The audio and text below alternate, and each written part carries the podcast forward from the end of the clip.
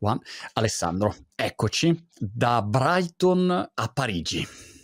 Parigi sono stato a fare un evento pre-Covid, era peraltro un grosso evento di, di web, però è da un sacco che non vengo a Parigi. Com'è la situazione, diciamo, post tutto? Ah, esattamente come era pre tutto. Ah, uguale. Siamo uguale. tornati a una normalità, i turisti sono tornati a invadere i bistrò e, e tutte le zone turistiche della città. Una cosa buona è cambiata di Parigi rispetto al pre-Covid, che è quello che hanno fatto un piano enorme di biciclette, piste ciclabili, mobilità elettrica che si mm. chiamano trottinette, sono i monopattini. E quindi Parigi è caotica, ma ci si muove meglio di prima. Ah, vedi? C'è sempre quella eh. roba lì, quella statua, la, il tour, sa, qualcosa. Sì, con lunghe la, file sotto, però è molto costosa, però c'è sempre. sempre, sempre lì. Senti, a Parigi tu, insomma, mi sembra di capire che sei da un po' di anni eh, alla, sì. alla, International Energy eh, Agency, che suona molto da Mission Impossible. Eh, un pochino sì, soprattutto di questi periodi. Allora, d- d- parlando seriamente, la- l'Agenzia Internazionale Energia è un po' la, come posso dire, l'autorità energetica globale. Ok. Ed è una cosa che nasce, se vuoi, anche in un, in un ambiente, in, in periodi storici affascinanti, perché eh, questo è un organismo che è nato come risposta all'embargo petrolifero degli anni 70 Okay. quindi ha circa una cinquantina d'anni, e fu, come dire, proposta e fondata dal leggendario Henry Kissinger, il segretario di Stato americano. A quei tempi ovviamente la missione principale era quella di guardare al petrolio, di guardare alle stock, essere tranquilli che il mondo occidentale non rimanesse senza la fonte energetica per antonomasia. Però da allora è cambiato tanto, perché adesso ci si occupa molto della questione climatica, di transizione energetica, di efficienza, di rinnovabili e anche geograficamente è cambiata, perché non è più solo i paesi cosiddetti advanced, ma è anche ha dentro come associati nella famiglia i grandi giganti come Cina, come India, Brasile, e Indonesia e così via. Quindi come dire, è, è un posto sicuramente molto interessante dove essere, oggigiorno ancora di più, eh, date come dire, i tempi che viviamo. Ma eh, co- come funziona nella pratica? Nel senso c'è vabbè, un meeting annuale con tutti i paesi, c'è diciamo il, il day by day, è una sorta di di, di Organizzazione delle Nazioni Unite per l'energia? Cioè, co- come funziona proprio la, il tuo anno, il 2023? Che cosa sì. succede? Guarda, se devi fare un confronto più che un Nazioni Unite, è un NATO dell'energia, okay. un po' okay. più grande. Ora, l'attività principale dell'agenzia è un'attività analitica, cioè noi facciamo statistiche, noi prendiamo tutti i dati da tutti i paesi del mondo, ovviamente per quello che riguarda l'energia, e poi si fanno analisi, analisi su dove, quali sono i trend, quali sono le condizioni, le tecnologie, quali sono le politiche per andare verso la transizione energetica, per migliorare le rinnovabili, per eh, assicurarsi che il sistema energetico funzioni. E, e, quindi sostanzialmente è un organismo che funziona, che ha mandato come, come mandato principale quello di essere un, un, advisor di politiche per i vari governi, ma ovviamente lo diventa anche per le compagnie, lo diventa per gli investitori e lo diventa anche per tutti quei cittadini che sono interessati a capire un po' di più un tema come quello dell'energia che sembra in apparenza molto facile, ma che non lo è. Immagino. Tu, Alessandro, che cosa fai a, a prescindere dal titolo Special Advisor, che, che anch'io mhmm, vorrei avere uno Special Advisor con me ogni giorno, ma eh, diciamo la, la tua attività giornaliera su cosa si concentra?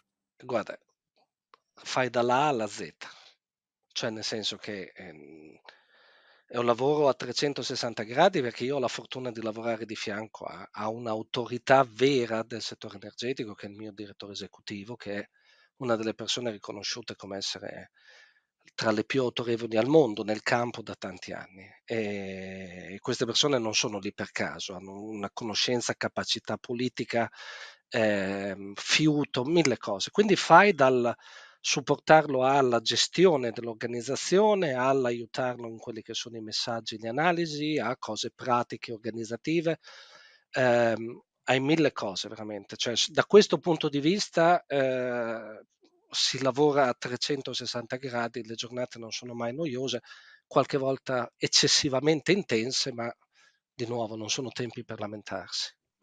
Tu però, eh, diciamo, anche se raccontato così sembra un lavoro, diciamo, dietro le quinte, dall'altro lato però su LinkedIn ho visto hai un, hai un grande seguito, sei, sei, top voice su LinkedIn, hai come dire, no, a parte scherzi, nel senso hai, hai decisamente un buon seguito, eh, quindi insomma sei attivo anche, diciamo, come front-end.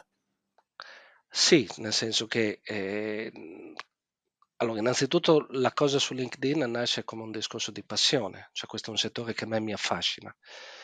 Nasce perché eh, è uno di quei settori dove tu hai un uh, eccesso di falsi miti, perché è diventato un argomento che ne parlano tutti continuamente, che per vari motivi comunicativi, politici, così via, tante cose sono, come dire, state semplificate in modo eccessivo e se abbiamo dei problemi oggigiorno su tanti fronti, diciamo in Europa e non solo, è dovuto anche a quello. E poi se vuoi è diventata anche come una cosa che è un pochino una palla di neve, nel senso che ehm, avendo un lavoro molto operativo, ogni tanto mi piace fermarmi, riflettere, scrivere le cose, ovviamente appartengo a un'organizzazione che ha una natura diplomatica, quindi cerco di essere più diplomatico di quello che sarei naturalmente o, come dire, istintivamente. E quando dici falsi miti, quali sono per te i principali falsi miti in circolazione? c'è qualcosa che ogni volta che senti dici ecco, di nuovo questa ah, Guarda, il primo che c'è, ed è il più grande che facciamo un po' tutti, è che noi pensiamo che energia uguale elettricità. Adesso mi spiego meglio. Cioè se noi risolviamo il problema elettrico, abbiamo risolvo, risolto il problema energetico. Ora, il problema è che l'elettricità è il 20-25% di tutta l'energia che consumiamo. Poi ci sono i trasporti, poi c'è il riscaldamento. Cioè, noi possiamo fino a un certo punto aumentare l'utilizzo dell'elettricità nelle nostre economie, macchine elettriche, applicazioni, di, alcune cose nell'industria e così via, ma non puoi fare tutto con l'elettrico. Quindi noi diciamo elettricità uguale energia, in realtà l'elettricità è un sottoinsieme dell'energia e se vuoi neanche maggioritario. Ma ne hai del, veramente ne hai tantissimi, per esempio noi parliamo di rinnovabili come sole e vento e va benissimo. Ma la rinnovabile numero uno che abbiamo ancora nel mondo, di gran lunga la numero uno, è l'idroelettrico. Per dire. Possiamo, oppure se andiamo nel settore, se vuoi, più tradizionale, più, cioè, parliamo sempre che ce la prendiamo contro le sette sorelle. Sì. Allora, le sette sorelle hanno un ruolo nel mondo oil and gas molto chiaro, ma quelle compagnie detengono solo il 10% delle riserve mondiali di olio e gas. Fanno solo il 12% della produzione mondiale. Tutto il resto è in mano a quelle che si chiamano le National Oil Companies. Sono quelle degli stati, sono quella saudita, quella, certo. eh, non so, degli Emirati. Potrei andare avanti tanto, però di, di falsi miti ne hai, ne hai così. Il carbone. Noi siamo nel mondo sviluppato, quindi ci sembra che il carbone sia una cosa del passato. Oppure di Natale quando ti portano il carbone che sei stato cattivo. Esatto, sperando che, come dire, non arrivi. Esatto. Il carbone nel mondo, nel mondo è la prima fonte di produzione elettrica di gran, assolutamente maggioritaria rispetto alle altre. Cioè tu hai il carbone qui e il numero due arriva qui. Caspita. Perché? Perché è il numero uno in Cina, è il numero uno in India, è il numero uno in Indonesia. Solo questi tre paesi messi assieme fanno 3 miliardi di persone. Quindi un conto è la percezione che abbiamo, un conto è la realtà. E poi l'ultimo, e mi fermo, è l'energia, secondo me, è dipinta come qualcosa di fondamentalmente semplice e fondamentalmente scontato per noi. Allora, dietro a un'industria complessissima, e non è assolutamente scontata, tanto è vero che chi ha i livelli di energia che abbiamo io e te è una minoranza nel mondo. Sono miliardi di persone che hanno livelli di energia molto più bassi e centinaia e centinaia di milioni di persone che non hanno proprio l'elettricità neanche. Quindi, come dire, eh, delle volte merita rispetto un po' di più il settore e, ed essere affrontato con la serietà con cui qualche volta sono, dire, affrontati altri. Se dovessi fare una fotografia, diciamo, a parte i falsi miti, ma oggi, diciamo, 2022, entriamo nel 2023, ehm, che, che, fotografia faresti della situazione energetica a livello mondiale? In che direzione stiamo andando? Che cosa sta succedendo? Chiaramente conflitto eh, Russia-Ucraina è, è, è, ovviamente dominante rispetto al tema del gas, però volevo capire dal tuo punto di vista co- cosa vedevi, ecco, aprivi la tua sfera di cristallo e dici guarda Monti, questo è, mi sembra quello che succede e, e, dove stiamo andando. Guarda Monti, la, la, prima cosa che mi viene in mente è quella in cui siamo adesso è la, quella che noi chiamiamo la prima vera crisi energetica mondiale. Perché la Russia non è solo una questione di gas, cioè fino al 23 febbraio, il giorno prima dell'invasione, la Russia era il principale esportatore di energia al mondo. Gas, petrolio, carbone e più una serie di altri minerali. E, e attraverso questo ovviamente va a impattare anche l'elettricità. Quindi noi siamo in un quadro complesso. Siamo in un quadro dove oltre alla questione Russia-Europa ci sono dei movimenti in paesi come il Medio Oriente, cioè la decisione dell'OPEC Plus di tagliare 2 milioni di barili giorno recentemente di petrolio di produzione è una decisione che considero un po' come inusuale, se vogliamo. Però ecco, fatto una fotografia della situazione che è difficile, eh, ci sono degli, dei segni, secondo me, di grande ottimismo. Perché quello che stiamo vedendo è un'accelerazione serissima in molte parti del mondo di quella che è la transizione energetica pulita. E questo avviene sostanzialmente per tre motivi. Eh, non li dico necessariamente in ordine di importanza perché dipende da dove sei nel mondo. Allora, il primo motivo è quello climatico, cioè la consapevolezza della necessità di creare un sistema energetico differente è quasi universale. Le emissioni per l'80% vengono dal mondo, eh, dal settore energetico. Quindi o fissi il settore energetico o il problema climatico non lo risolvi. Questo è Secondo problema è che le emissioni che vengano da Brighton o vengano da Parigi o vengano da Roma o vengano da un'altra parte finiscono nell'atmosfera eh, in modo uguale. Quindi è un problema che coinvolge tutti. Quindi il primo driver è la questione climatica. Il secondo driver è quella che si chiama la sicurezza energetica. Eh, nel senso che tu lo hai bisogno di sistemi che siano sempre funzionali per andare avanti blackout, mancanza di supply di energia e così via, ha un impatto economico e sociale disastroso. Quindi aumentare perché c'è una transizione? Perché gli stati guardano cosa utilizzare per, come dire, aumentare la propria sicurezza energetica.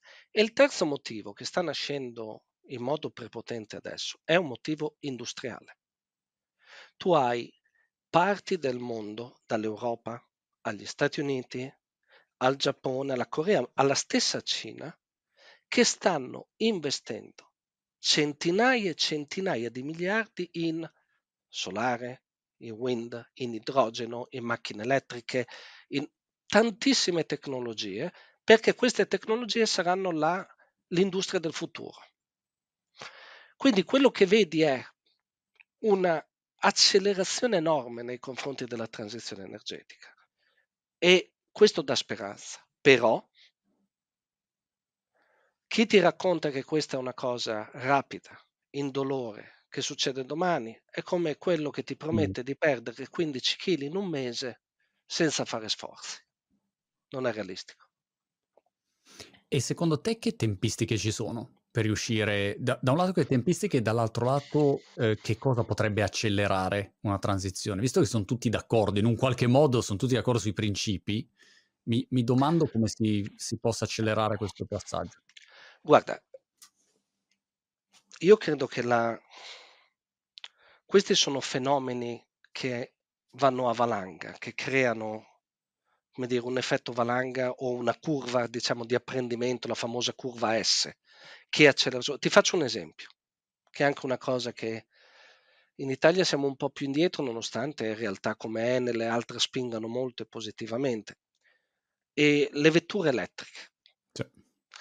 Tre anni fa, tre anni, non sto parlando di 30, tre anni fa praticamente il mercato delle auto elettriche, delle vendite delle auto elettriche era al 2-3% nel mondo. Cioè su 100 nuove macchine vendute, 2 o 3 erano elettriche. Così. Oggi, tre anni dopo, nel 2022 arriveremo al 25%. Wow. Cioè, il, l'accelerazione che noi abbiamo è, è enorme. La nuova capacità elettrica che noi installiamo ogni anno 80-90% di tutti i nuovi impianti costruiti in un anno nel mondo di elettricità sono rinnovabili. Ovviamente hai uno stock molto grande, abbiamo 9.000 impianti a carbone esistenti, quindi c'hai un'eredità, una legacy, come si dice, molto forte, ma quello che vedi è che c'è un'accelerazione eh, spaventosa su questo. E perché? È per i motivi ambientali solo? No, è per le politiche di supporto anche, ma soprattutto è perché conviene. Cioè, mm. il solare dieci anni fa era una storia romantica per persone di buona volontà che volevano mettere il pannello.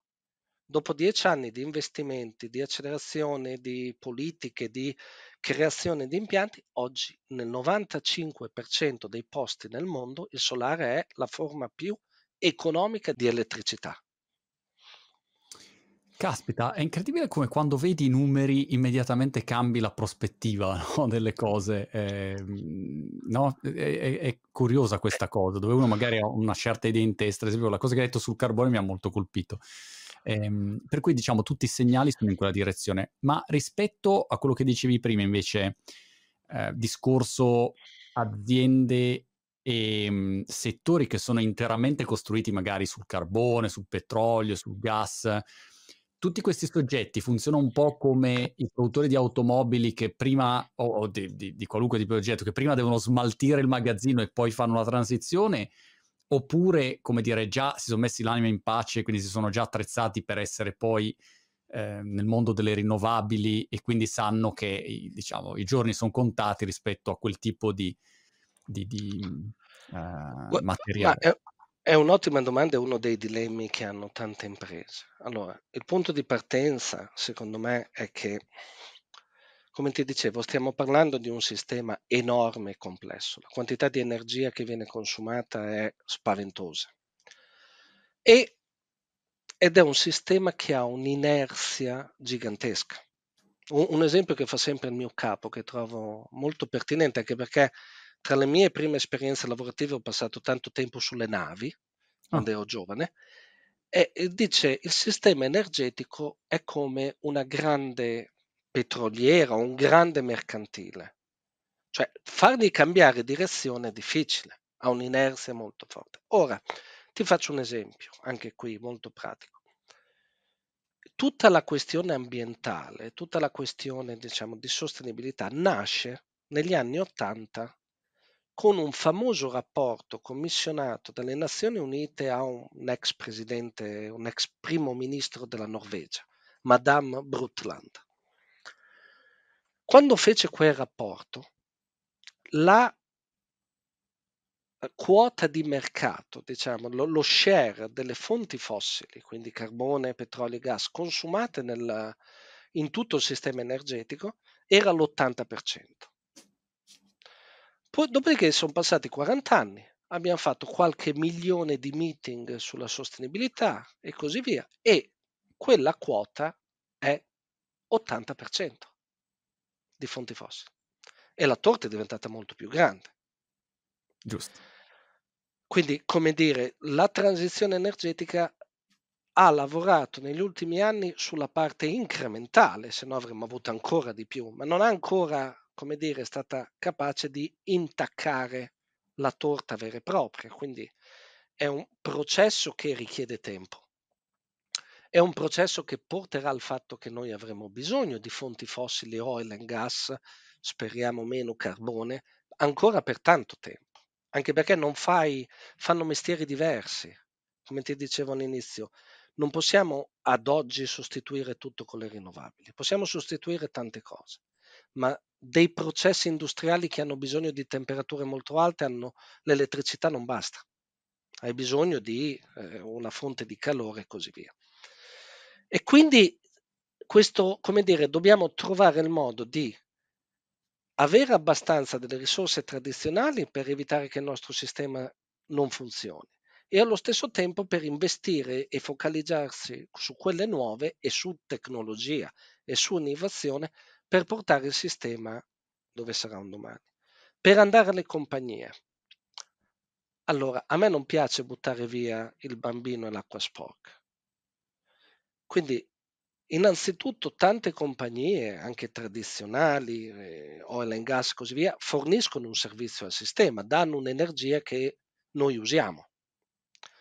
Cosa devono fare queste compagnie? Primo, devono produrre questa energia in un modo più sostenibile, non avere emissioni di metano, non sporcare nelle, come dire, avere perdite nelle zone di produzione, essere eh, avere processi energetici per le loro operazioni pulite. E poi queste sono compagnie che hanno una grandissima capacità tecnologica finanziaria e ingegneristica. E quindi abbiamo bisogno di loro per investire non solo nelle rinnovabili, ma in quelle altre tecnologie che vanno dai biocarburanti all'idrogeno stesso e così via, per cercare di aiutarci ad accelerare. Ma è un processo che richiede tempo, Monti, richiede tanto tempo. E dici che sei ottimista però che alla fine dei conti non ci estinguiamo prima, nel senso aspettiamo, aspettiamo, aspettiamo, poi non so quanto tempo ci sia, non so. No, non, non, non penso che ci estinguiamo, penso okay. che va preso molto seriamente la questione climatica, perché così come il processo di accelerazione nella transizione energetica può essere un processo ad esse, Così i fenomeni naturali estremi possono accelerare con una stessa velocità. Non sono uno scienziato, certo. seguo quello che gli scienziati dicono. Quindi eh, è già purtroppo un dato di fatto che avremo eventi più intensi, avremo carestie, avremo percor- come dire, processi migratori eh, difficili. Eh, però io sono convinto che ci, cioè, ci, ci si è messi lungo una direzione che può dare speranza.